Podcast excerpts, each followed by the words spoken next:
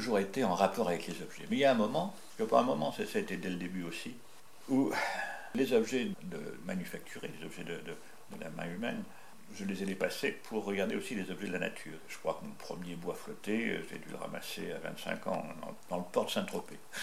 je sais vous dire, pas un endroit très politique. Enfin, euh, si, quand je vous parle du, de, Saint-Tropez il y a une quarantaine d'années, c'était autre chose. Donc, c'était mon premier bois flotté. Je l'ai ramené à la maison, j'habitais encore chez mes parents. Je l'ai mis à la tête de mon lit, j'ai enlevé la table de nuit et j'ai simplement mis sur ce bois flotté un Christ accroché dans, le bois, hein, pas, avec sa croix. Et ce Christ, il lui manquait euh, les pieds et une partie des bras. Donc, peut-être les bras totalement, je ne m'en rappelle plus aujourd'hui. Donc voilà, c'était un, de mes gestes, et je devais pas avoir, je devais avoir 22 ans plutôt. Et ma mère avait accepté que je transforme ça comme ça. Euh, à l'époque, elle avait trouvé un stock de plumes d'autruche.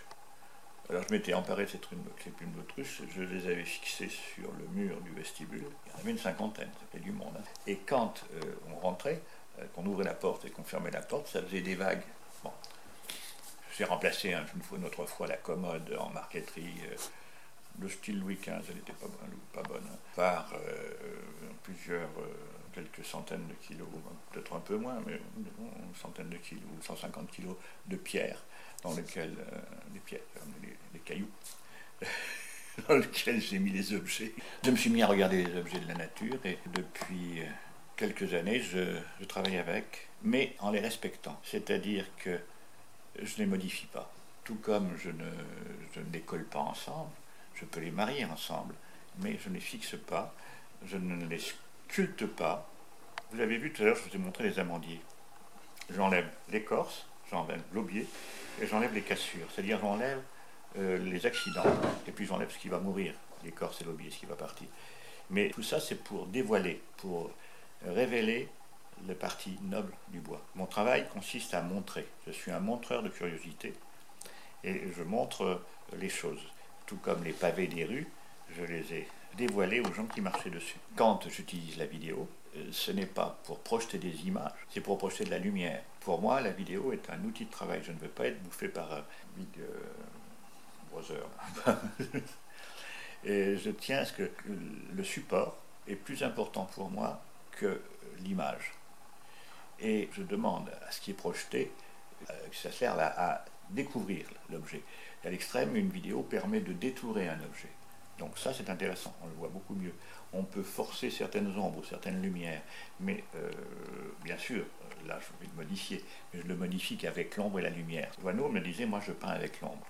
Moi, je m'efforce donc de sculpter avec l'ombre, puisque selon la manière dont j'éclaire les objets, je, je les montre sous un angle différent, euh, sous une forme différente. Donc c'est ce qui m'intéresse, mais je n'ai jamais eu de proposition, de, jamais vraiment eu proposition d'exposition.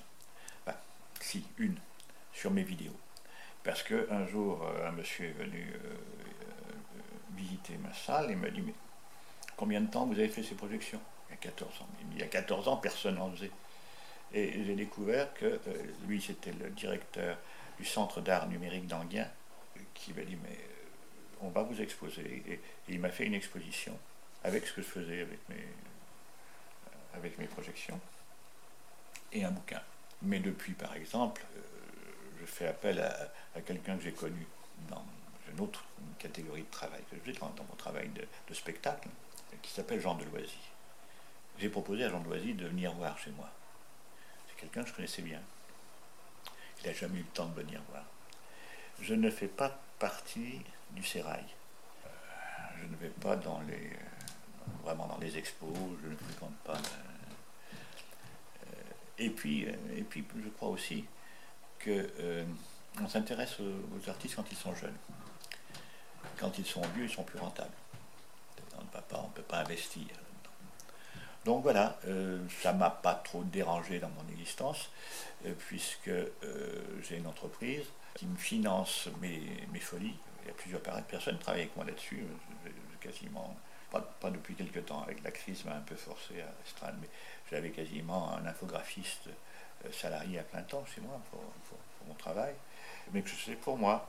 J'ai ramené quelques tonnes d'amandiers de Provence. C'est un peu une folie pour les amener ici. Mais je les ai faits parce que je, voulais les pouvoir travailler dessus et que, c'était eux dont j'avais besoin comme, comme compagnons, que j'avais croisés. Euh, c'est aussi une folie. Alors, ce qui est intéressant, je ne vends, pas mes œuvres. Je les loue parce que je loue mes salles, parce qu'il y a des visiteurs qui viennent visiter, qui payent leur, euh, leur, ticket pour visiter. Donc, je les loue. Je ne suis pas quelqu'un qui les vend. C'est intéressant, parce que mon lieu a quand même un peu de succès. On parle de la magie de cet endroit.